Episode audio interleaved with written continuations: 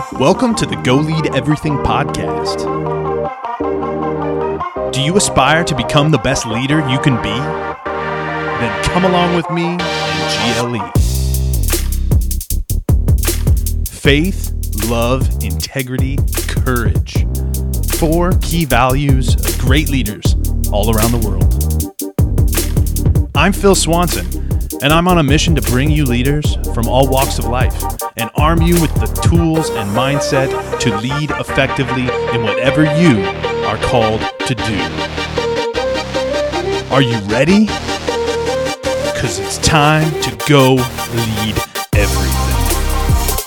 What is going on, everybody? Welcome to GLE. I got a rock star guest for you today. This individual spent some time on Cirque du Soleil and has since been really focused on impacting leaders and and really impacting the service industry from a leadership perspective. And she's doing some really cool things. We got connected online and i'm thrilled to have her on the show today and really have a, a first conversation with her get to know her a little bit and also share with my gle network because she's doing some really cool things. Caroline maley welcome to gle how are you this morning Good. I'm so good. Thank you. And hey, some of the best conversations are the first conversations, right? So I'm excited. I'm excited too. This will be fun. So, we were just talking a little bit before the show about your background, but I really think you have an amazing story that I want to share with my audience. So, so talk a little bit about your background and, and how you've gotten to where you are today. Now, starting this this leadership coaching adventure you're on. Yeah, so I've always uh, I started off in the service industry. I grew up in Australia, uh, and I really naturally fell into leadership. I, I felt that I was always, I, I naturally had some of that skill set that a good leader has, even from an early age. So I kind of found my groove quite quickly in, in that respect. And uh, quite early on in my in my career, so to speak, I uh, ran away with the circus, as they say. I joined Cirque du Soleil, and I started. Uh, I was always in the front of house teams. I started in the hospitality side, and then where I really found my my really uh, where I found where I really loved to be was really in the VIP experiences. So that was a 10 year span of my life, of my career. And I worked in 17 different countries, leading teams in all, in all over the world. And, um, and I also, away from Cirque du Soleil, I also ran the entertainment department on a cruise ship. I'm a full-time traveler. I'm currently in Europe, in uh, in the Mediterranean, and and all the way up till now, where I have a leadership program, like you mentioned, for up-and-coming leaders, the new leaders that are stepping into their first leadership roles, their first career at the beginning of their career path. Very cool. Very cool. I'm jealous of you being over in the Mediterranean. My wife and I got to visit Santorini a few years Ooh. back, and and we're in Greece and Italy, and we stopped by Paris and you know, we still have some places we, we need to get over there, like Spain, Barcelona, that sort of thing. But um, man, it, it's a beautiful part of the world. I'm jealous. It's very magical, the Mediterranean. I write a lot of poetry about the Mediterranean specifically because it has something that it's quite undescribable you know? It, it, has this underlying magic that just pulls you in i'm sure. I'm sure you know you you were surrounded by the mediterranean on your trip. I'm sure you can attest to that. But yeah it's a pretty special place. It definitely is. Definitely is. It uh I think for me, you know, with my Christian background and just knowing the Bible, just being able to walk and see places where where they they talk about in there, you know, coming from the states and being in the states your whole life, it's very you know a very different type of history behind everywhere you go over in Europe. But uh, same with Australia. I grew up in Australia. I'm I'm half French. My father's French, and I, I definitely associate more with my European heritage uh, as as opposed to the Australian side of me.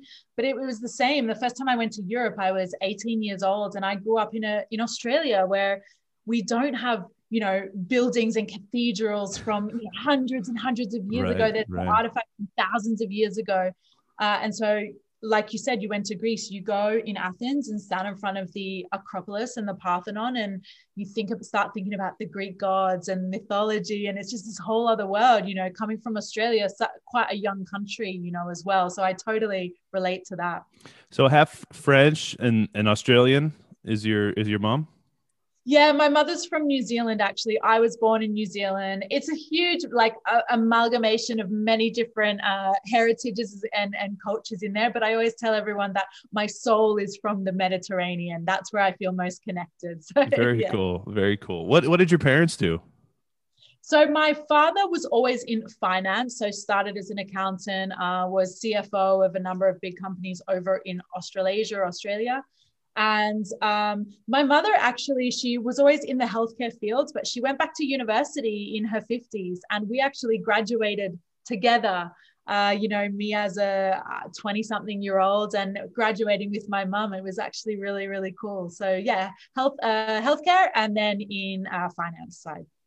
Wow, very cool. Very cool. So you mentioned earlier, it, it stuck out to me because I resonate with it a little bit. You mentioned growing up and you felt like you kind of always had a, a leadership sort of skill set or, you know, it was sort of a natural thing for you to step into leadership roles. And, and that resonates with me because that, that was kind of my history growing up through my, my younger days. And, and I'm just curious, like, what is that skill set you're talking about? Is, is there anything specifically that you picked up on early the specific skills where you were like you know maybe i am i am better suited in in a leadership sort of role well i was the eldest of three girls so i think that that's where that kind of seed was planted uh, I was very, very bossy, apparently, and very, very impatient. So uh, that's how I, that's what my sisters tell me anyway. and so, you know, that's kind of where it started. Obviously, those are not two qualities of a great leader. Um, but I was always kind of, you know, leading my sisters and organizing things. And I like to organize. I like to be the organizer of things, you know. And then I also grew up a gymnast. I, I was a gymnast for pretty much my entire childhood, all the way through to, to high school. And I started coaching very early on when I was about 12, 13, just kind of a junior coach, just helping like with the little kids. And that's really where I started to see, I, I started to really understand the importance of how you communicate to someone so that they understand what you're saying. In gymnastics, for example, if you tell a five year old to do a skill that has a name, they're not going to know what it is, right? right? And also, when you're five, you don't really have as much body awareness as you you do later on in life. So, right? So, I, I learned really early on that I needed to use my words and also in gymnastics actions like pardon me, I could demonstrate, but how to communicate in a way that was going to make the other person understand. So that was kind of my first glimpse into leadership and especially around communication. And I think that is really where I saw a little bit of that spark. And then I think the second element was same in that environment in coaching gymnastics. I love to see the reaction that I got. You know, I loved when the kids would run over to me at the beginning of class, and I loved to have that feeling of positive impact and i think coaching gymnastics was really my my uh, the first time i really felt that and uh, that feeling has of course stuck all the way through even to now it's one of the it's one of the best feelings i think as a leader when you can feel how much you've impacted someone just through the work that you're doing with them and the connection that you have with them I love that. Absolutely love that. The the communicating in a way the other person will understand. I you know, I I come growing up from an environment and i'm not i'm not uh, talking negatively about my family in any way but i was around a lot of people that they would get frustrated right? If they're trying to explain someone that's something to someone else it's like you know it's your fault because you don't understand me. It wasn't it wasn't a hey i need to figure out how i need to change the way i'm communicating to this person because they're not they're not getting they're not getting it and it's and it's not that person's fault that they're not getting it. It's my it, it's my fault because i'm not communicating it effectively. And so that's a that's a huge leadership shift in mindset that i think you nailed it. You know you're learning as a coach to do that to, to young children and young children are a great example of of that right? Because they are so moldable. And and i i think it is like ever since starting to do the podcast and and put uh, leadership content out when when you hear and can see people being impacted in a positive way by by your leadership it's really a special special thing. And um, you know you realize how you can impact so many people. And i'm, I'm curious like from your cirque du soleil days what was the real turning point for you to say you know i i i can do more i can impact more i can i can go do other things that i i feel really called to do or, or passionate about was there like a turning point for you to kind of push you in this direction I think what I and and to, to your point around communication, I mean, we're talking communication when we can speak the same language, right? Like you and I right now, but there's a whole element of communication where how can you communicate with someone who does not speak the same language as you? And I'll give you the perfect example. I'm living in Montenegro here. The language is Montenegrin, which is very similar to Serbian. It's a Baltic language. I don't speak it at all. I speak a couple of languages. Montenegrin or Serbian is not one of them. Now, because we're wearing masks every day, when we're going to the supermarket, let's say, I cannot even communicate like from here down i cannot communicate with my mouth. You know usually i'm very much used to being in environments where i don't speak the language as a traveler. I'm, I'm always in that environment. But usually i'm able to smile. I'm able to kind of use my facial expressions. The minute you put a mask on your whole bottom half of your face is gone right? So sometimes I think, oh my gosh, I hope they can see I'm smiling like with my eyes or something because it's that that whole element, that whole element has been now just completely removed. So that is something that I did not expect. And I kind of laugh at it every now and then. I'm like, how can I tell you that I'm smiling?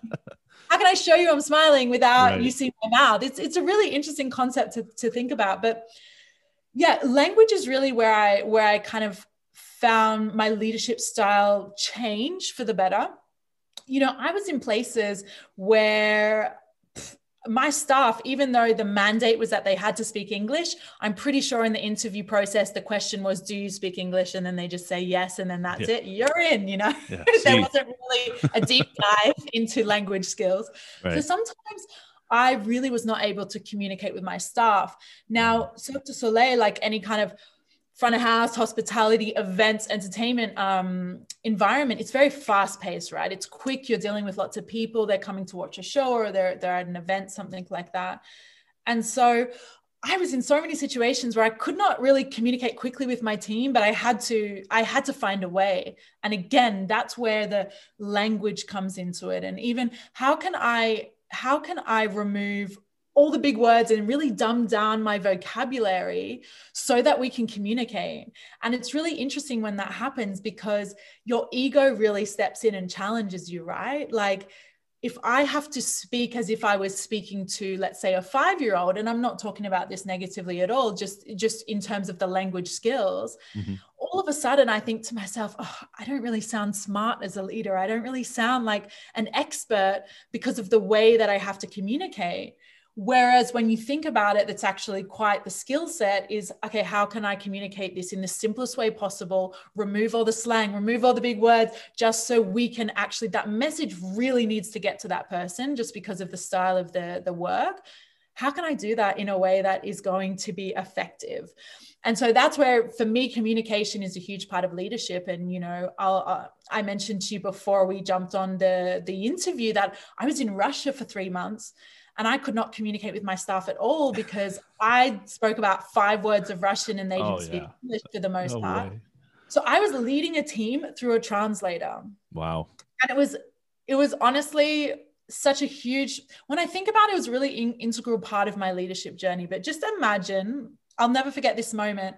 I I like to I have a lot of energy and I kind of like to joke around and and you know like kind of break the ice like that and and I remember just standing in front of this group of like 15 people and I told a joke. Can you imagine like telling the joke, kind of chuckling to yourself because you think it's funny, blank, blank stares on their face because the translator is translating right. and then there's this like crazy delayed reaction. It was the most awkward. I'll never forget that moment. But again, it's like how now I have to really showcase my leadership style and lead these guys through almost like a third party, right? Through a translator. So, yeah, I think that to, to answer your question, language is really where I found my stride and where I found my strength as a leader in the way that I could, I felt like I could lead really well, no matter what language we were speaking in or what the language barrier was. Now, obviously not straight away, but right. that's where I've grown to to develop those skills my wife's a, a, multilingual Spanish speaker from a Mexican okay. family, and half her family is uh, Spanish speaking. So, you know, when we go visit her family in Mexico, I'm the gringo from up north. Right. And, uh, you know, I stand out six three, big white dude down in Mexico who doesn't speak a lick of Spanish at all. and um, so I resonate with you. And uh, you know, I think it's funny how when you're talking about communicating with a mask on, I have trouble communicating in English with people wearing masks, and and it's like, can I not hear? Like I know I can hear well. And so I, you know, I'm realizing how much just seeing their mouth, seeing that physical expression impacts the way we communicate because all you do is just do that and i can't understand what you're saying. Exactly right? it's wild. Um exactly. And even to even on the language thing like i i noticed this in in the united states. When i first started touring i came straight from australia. So the level of slang that was in my mm. vocabulary i didn't even realize. And i remember i remember one time i was kind of running out of the the the work area and i said to my staff guys go take out the rubbish before you leave. And they were like rubbish? What's rubbish? And I was like, trash. Okay, I'm never going to use that word again because I personally, you know, for me, it's not part of my vocabulary. I'm like, go take out the trash. And so it's really interesting, even in the same language, when you're dealing with people from all different countries, it's right. it's really interesting to pick up on the things that you say every day but actually other people don't don't use it as part of their uh, of their own vocabulary. So sometimes i think that's really funny. And as a leader again imagine if every time i communicated in that way imagine in that moment if i'd got really frustrated and annoyed at them you know? Yeah instead right. it's it was a laughing matter. We kind of joked about it but it's like you quickly have to go oh okay that is not I cannot communicate in that method what's some other vocabulary that I can pull from really quickly. So yeah, it's something that that I guess you don't think about if if your environment doesn't change a lot or if you're not used to people from many different places. But that has been my reality for the most of my career. So I love kind of diving in and, and talking about it from that point of view. I absolutely love that. You know, the importance of getting broad experience is something I've learned so late, you know, later in my life and that I, you know, wish I would have had more opportunities. Like we we traveled all around like the midwestern United States, right? right? And there's some variability state to state or whatever, right? But nothing like going to a different country where they're speaking a different language from a totally different culture. You know, we when we went to London, my wife and I absolutely loved it over there because because we could communicate to a certain degree, but it was like you said, going to Australia, you know, they they used a little bit different vocabulary, and so there's a little a little bit of learning there. But I loved your story about the joke and the delay in the joke. I'm actually a student of stand up comedy, and and uh, oh, my, my brother and I to that. what's that? You must really relate to that or you must have felt that at least that me standing there in front of that group. Well i you know when i see good leaders get up and speak or or anyone who's a good speaker can get up in front of people and really just like make a room spin. Like i've heard i've heard uh comedians talk like you know it's like you're it's like you're doing a trick. It's like you're spinning a plate on a stick and you're just up there doing your trick. And like nobody knows what you're doing. Like very few people can actually see what's happening during a stand-up comedy routine. And um, you know it really is i think the truest form of public speaking if you can actually get up on a stage and do stand-up comedy. Um, yeah. but i'm just fascinated by it. And so uh, you know that was a perfect example of, of how timing and, and just the smallest little things in a joke right. make it work right? And how something like a translator can just you know totally throw that off right? Well i think also also really how you feed off what you can see straight away, right? Yeah. Like I was waiting for their reaction to almost validate my joke. In this case, it was a joke, but we could be talking about anything, like just leading a team in general if you're giving them instruction. If you if you are not able to immediately see the impact of what you've just said, it's very hard to determine is that the right did i say that correctly maybe mm-hmm. even the case did i offend someone you know right. do they understand because especially when you're dealing with languages if you say do you understand the answer is always like yeah yeah yeah yeah yeah even though they have no idea what you've just said right. and so it's when when you have that delayed response of reaction I think it completely throws everything off and you're there's a few minutes of panic. So it's it really it really showcases that importance of our visual cues in when we're standing in front of a group and leading and instructing and, and advising and, and no matter what, or even storytelling, I would say. It's like how much you feed off that immediate validation from what the crowd is saying, or if you can feel that things are not going well, like they're right. not responding, they're shutting down, naturally you tweak, right? And you go, uh, and you adapt and you change something in your delivery or the messaging. Yeah, you're so right. That that is such such an amazing amazing message you just shared. to be able to adjust and that's what comedians do right they get they go out on stage 100 times 200 times with the same joke and they mold it and they craft it and they simplify it and they tweak it and, and you, you touched that earlier simplifying your message to a point where people can understand the premise and i think i think leaders often fail because they don't they don't set up the, the premise the why the you know why are we doing what we're doing? What's the motive behind it? How can i help people want to do what i'm asking them to do? And and you know we're kind of touching and getting into sort of that experience side of things and, and leadership creating an experience for people. Because i think that's you know that's ultimately what what you're all about. So I, i'm curious like share a little bit with our audience how your experience in creating experiences for people in Cirque du Soleil and in the service industry, you know, how does that translate to, to leadership skills from your perspective?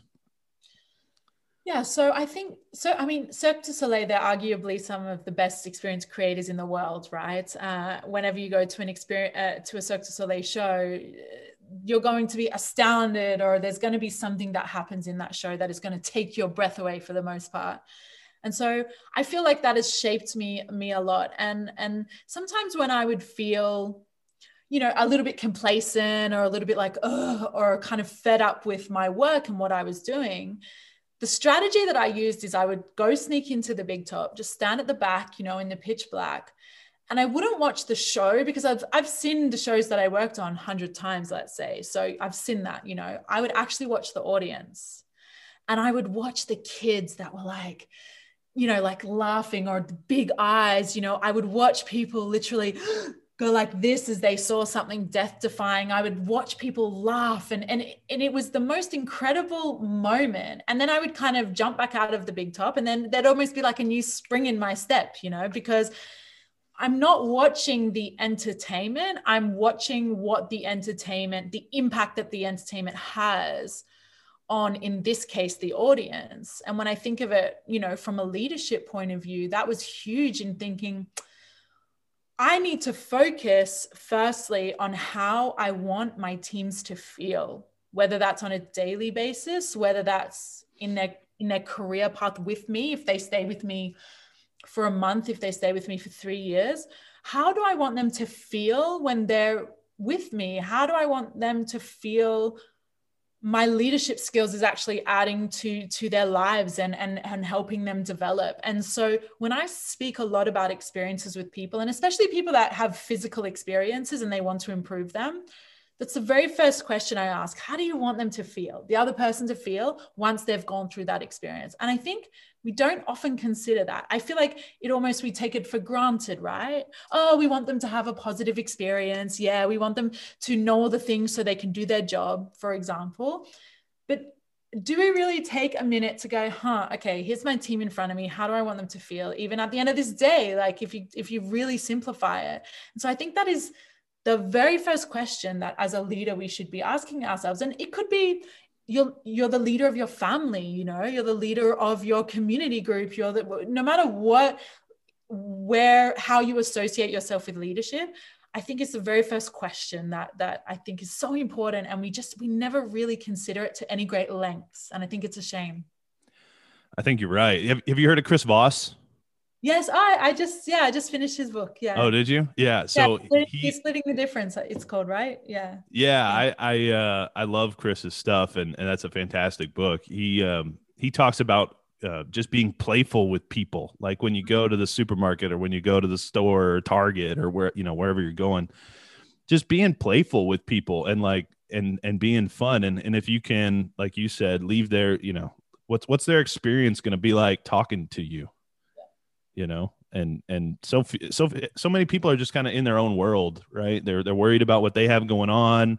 And and that's where when we get into creating experiences and, and really serving other people i think leadership becomes truly a service right? It's it's an outward focused mindset. And and for people who are internally focused all the time it's hard to it's hard to get that wouldn't you say yeah, absolutely. But I also think sometimes we overcomplicate mm-hmm. it. I feel like sometimes we think about experiences and we think, we need a big budget or we need a big following or community or we need all these resources and you know i have a, an interview series on youtube called the experience creators and i and i interview experience creators from all over the world from all different fields i just interviewed a magician then i interviewed a videographer personal branding expert entrepreneur and really the conversation is around the premise of the question what elements make an incredible experience. And what's really, really interesting is they all have completely diverse answers because of their expertises, their background, their realities.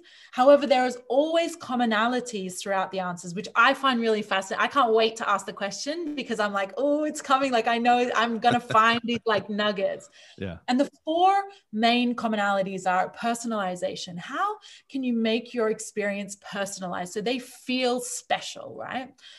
The second is either a sense of belonging or connection. That's pretty self explanatory, right? We all want to feel connected to, to other people in some way. The third is memorability. How can we make this as memorable as possible so that in 10 years' time, they're still talking about this experience? And then the fourth is shareability, especially now in the world where we want to experience something and we also want to share it. And so I find that really interesting to, I think we overcomplicate it. And if we bring it back to those four elements mm-hmm. and we think, you know, even if it's just like you mentioned, going to the supermarket, okay, look at those four elements. How can we achieve a, at least a couple of those in that moment? And it can be quite simple, but I think we sometimes we throw all these big terminology around and then we think we have to, to go to all these seminars and trainings and all this kind of thing. But it all comes down to that how can we connect with someone like you said so, so we we feel connected to them. We feel special through how they've personalized it. It may just be acknowledging their name if it's in a group or acknowledging maybe something that's happened to them recently or a goal that they're working on you know?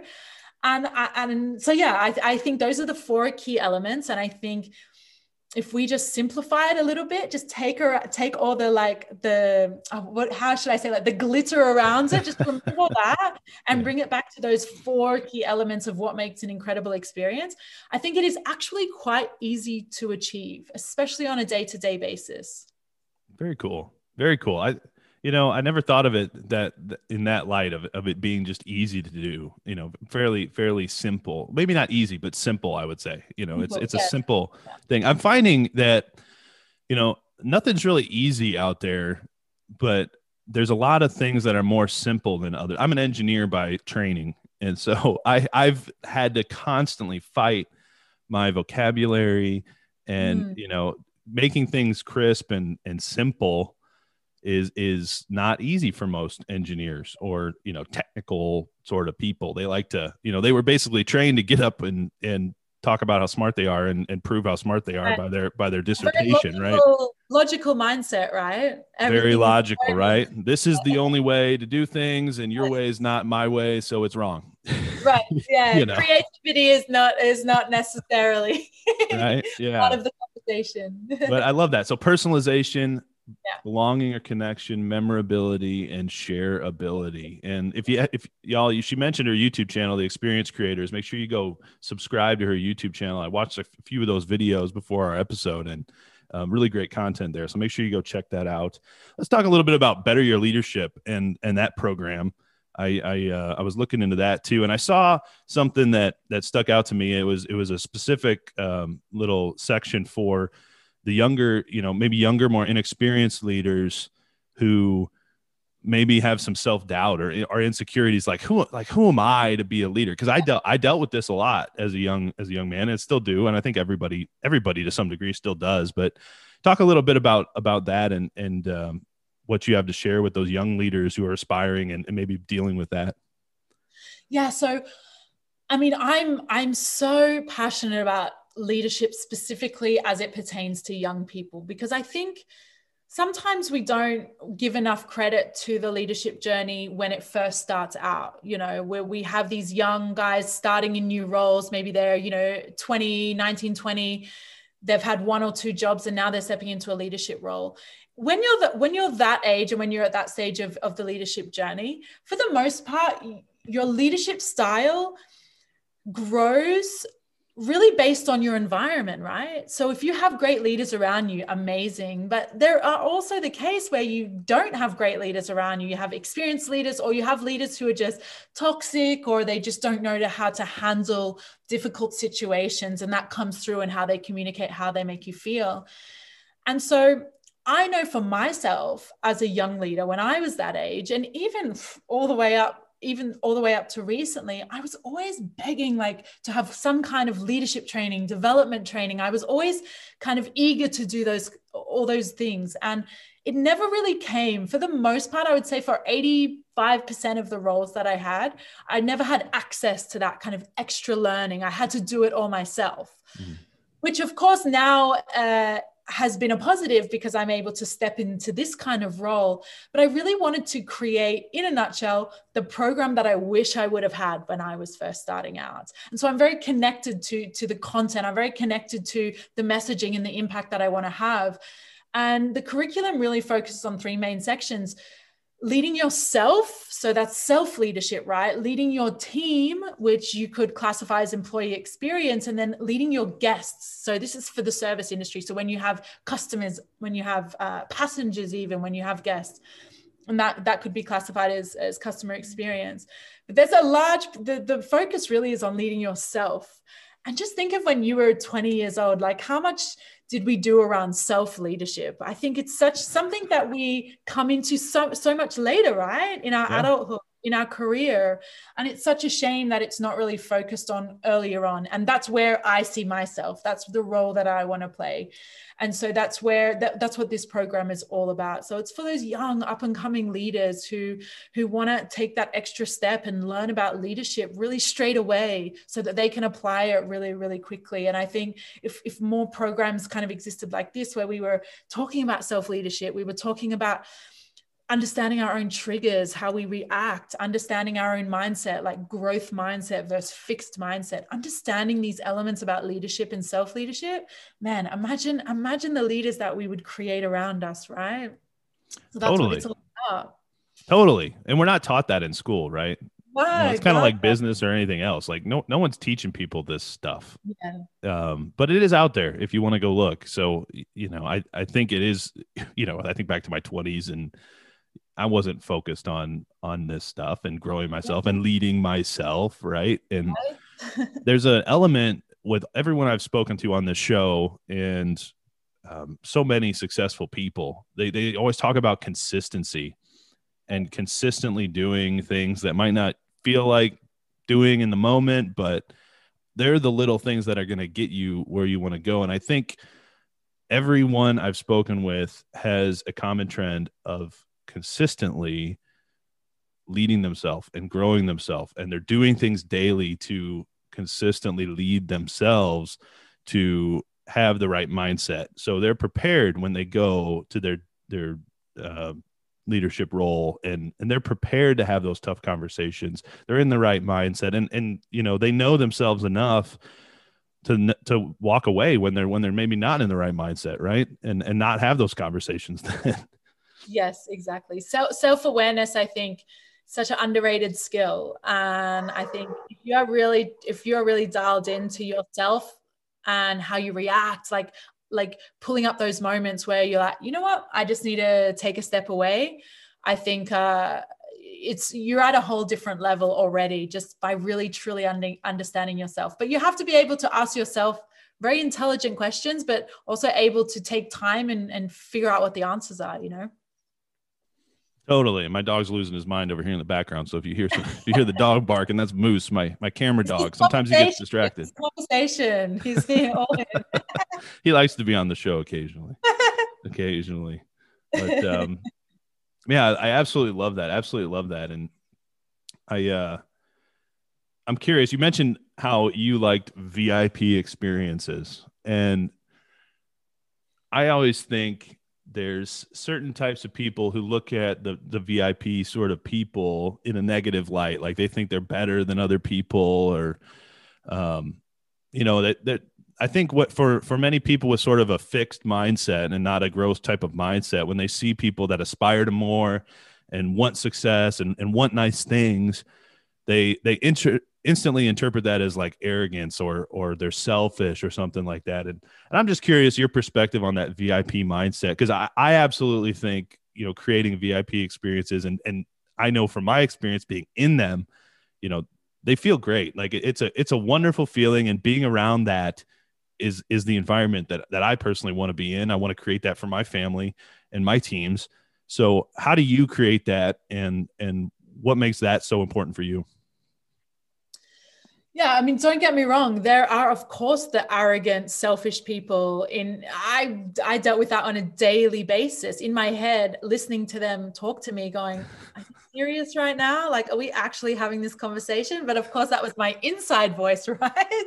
but of course, there, of course, in in that style, in that dynamic where you are dealing with a higher priced entry point, higher priced offering, of course, you're going to you're going to have that that kind of a, a person in there but what is really great about vip experiences and this and this really I, I, speak about it also from a creator's point of view is this is where you're really able to get quite personalized. And if we go back to one of the elements that makes an incredible experience it's personali- personalization right? So when you are able to add elements to the experience that can make it highly personalized. Like to give you a practical example, at Cirque du Soleil on any one night, you know, the big tops sit two and a half thousand people, but in the VIP, the capacity was 150 people, let's say.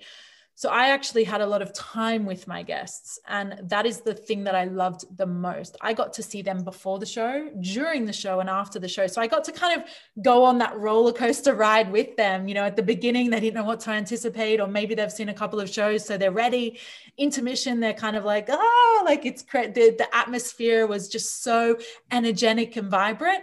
And then after the show, usually they're just like, oh my gosh, I didn't want that to end. That was the best thing ever. So I got to kind of see the difference in the energy throughout at the different stages of that experience. And I think by by watching that night after night after night, it really taught me a lot about every single stage of the experience is very important. And I think oftentimes we don't really think about that. If we think about experiences that we go through, you know, oftentimes there's one element of the experience that's really great but oh gosh at the beginning and then the way they spoke to me and they lost my ticket and then and then so now you're in a terrible mood. Oh but there was this one bit that was really great. Oh and then i had to wait two hours to get out of the parking. And so it's really interesting to consider the entire journey and and what vip experiences allows me to do as the creator is to deal with a group size that's smaller so that I can add more personalization. I can be a lot more intentional with how I'm doing things. And I think when we're looking at creating, it's such an important consideration. How can I maybe reduce the, the group size a little bit so that I can create a little bit more impact and so that I can touch them at every stage of the journey, not just in one main main moment. So what what stood out to me and and just like rang to me for what you were saying because I, I loved I absolutely love that. You're you're spending more time and yeah. you're basically investing more time and spending more time with people. And I think leaders often can get so inundated and just busy with stuff you know oh I've got this and this and this to do. I don't have time to focus on my people. And and they neglect the most important thing which that they're there to do which is create that experience and lead their people. And and you know i absolutely love that. And that's why that's why it's so so so so so important leaders. I want you to i want you to remember this point that that caroline just made. Make sure you are dedicating time and and you need it's making time for people. You know it, it really is a matter of of making it a priority to focus on your people and th- like like the vip experience here like they, they made it a priority to focus on this this number of people you know they, they pay a little more for their ticket or whatever and they create an experience for them and it better be good or they're not going to pay for it again right right and i think the other the other really interesting part of my role when i was with cirque du soleil is and I had two months with my group of people, and then we would move cities and I'd do it all again, right? So I had two months to connect with my team However, I really only had a very small amount of time to make that initial connection. For the most part, we would train our staff. We'd be given our staff. So I'd be meeting them for the first time. I would train them for about three hours and then we would then we would go and do the premiere of the show, which is the most important night. The first night is the most important night in any city. And so I had to find ways, and I only was able to do this, I think, through a lot of trial and error, but I had to find ways to connect very, very quickly because I did not have the luxury of time. And I wanted to make that connection. I wanted to impact them straight away. I wanted them to trust me from the minute they met me. You know, I wanted to create that dynamic within the team. And I feel like sometimes as leaders, we think that this is a very long, extended process that we need to go through onboarding three months. Maybe there's a trial period for six months. And, you know, then we'll get to know them after that. And, and I learned that the the most successful teams that I ran, the most successful operations that we had were when I could connect with my team mm-hmm at the at the earliest possible moment and where i felt that reciprocal connection back from then that's when it was on. That's when we were so good as a team you know but it took a lot of trial and error. A lot didn't work. And then of course i'm changing cultures. So sometimes it would work brilliantly in one place sure. and then i get to the next place use the same strategy and they're just like what like who who are you? And i'm like damn it. So it's constant trial and error but i think it's that's very a key point for that leaders often don't consider immediate connection. How can you do it? And a lot of times i think it's through storytelling. It's through how can you come across in a way where they either maybe they see themselves in you right? They want to be that aspiring leader so they they connect with you immediately on that element. Or maybe you have a really great story you know? The easiest way sometimes for me to connect with people especially in in in different countries around the world was to say i was from australia.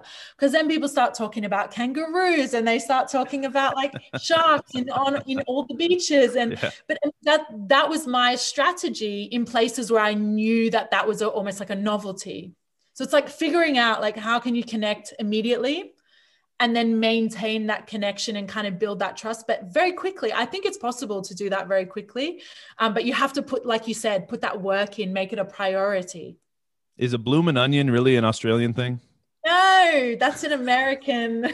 It's just outback steakhouse I, it's so funny you say that because I was having this conversation with people with people recently. Like I was mentioning that I'd gone to that restaurant and I was like, "What is a blooming onion?" and they're like, onion. you know.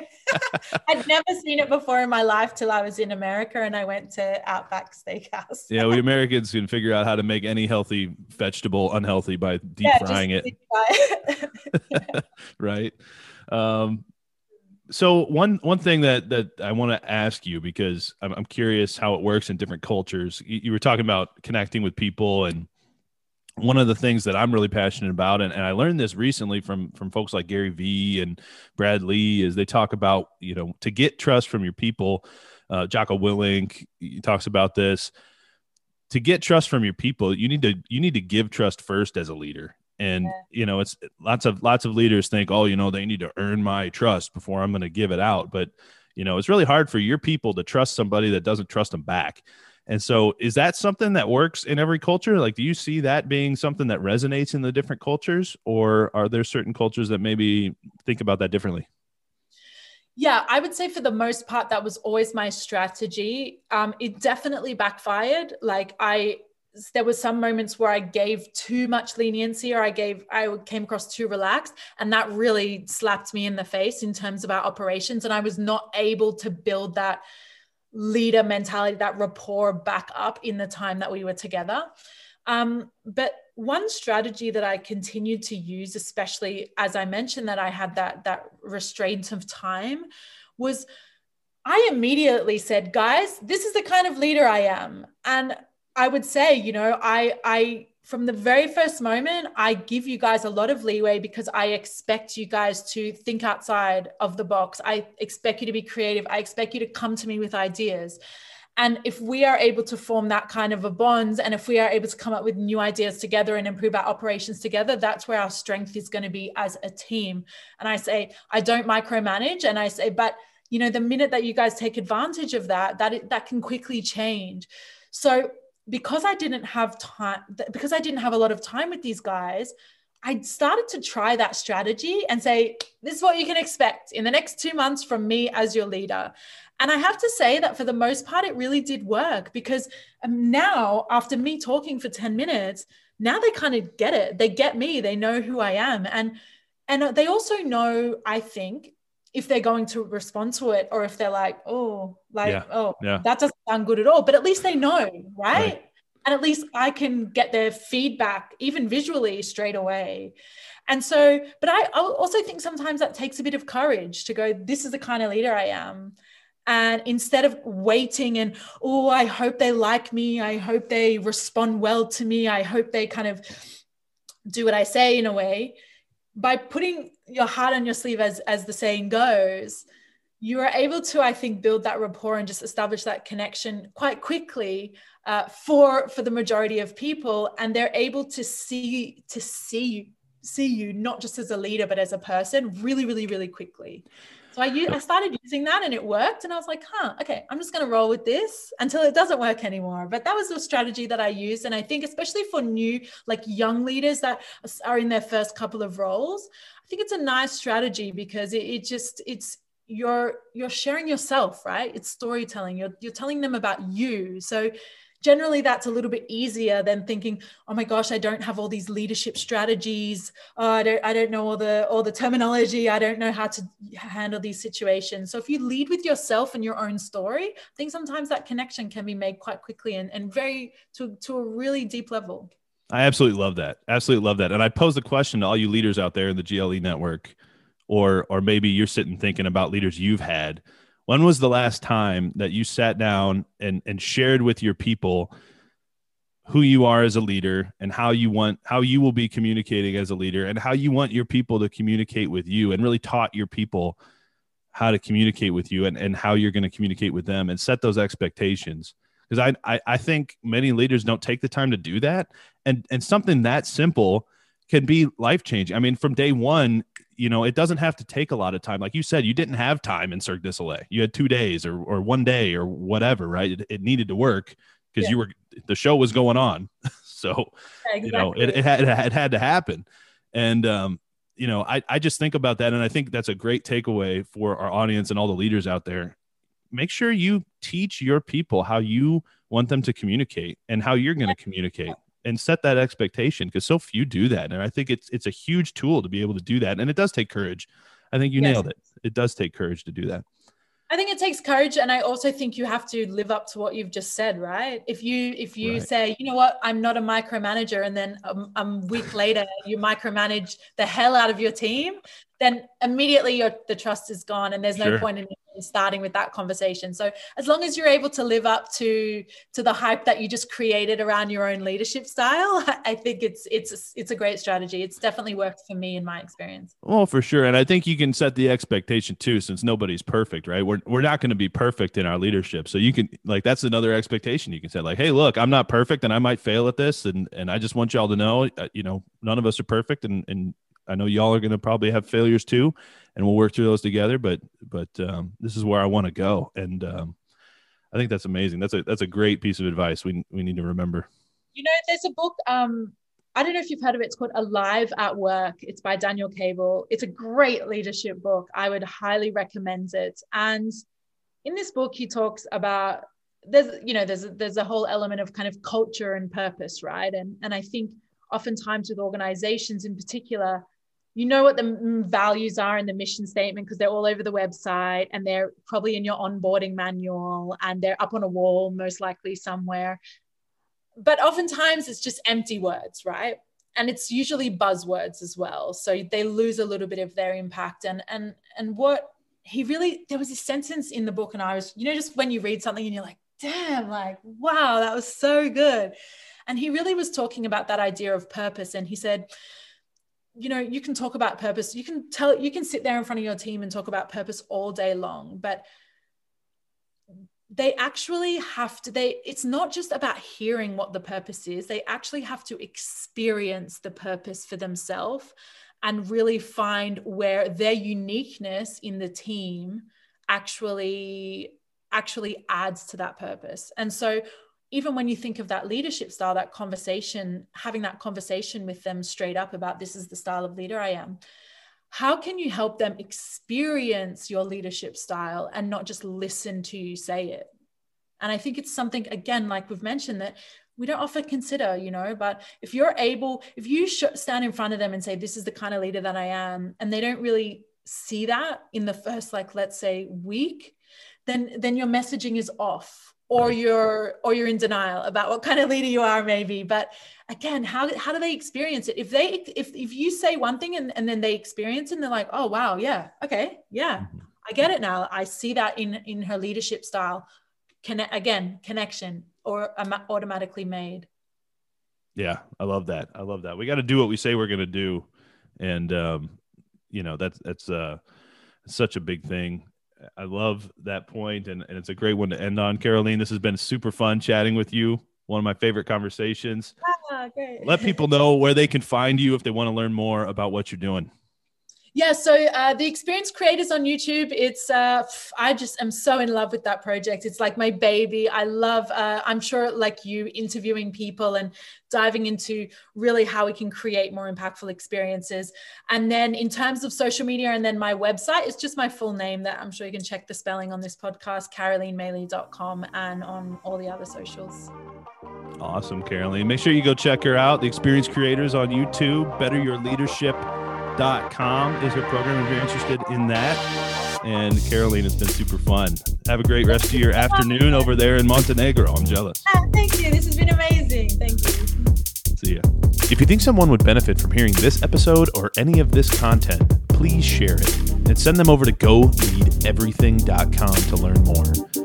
It has been amazing to hear about all the individuals who listen to and are getting value from the content here at GLE. Thank you for your support. You are the reason we do what we do. See you next time. Go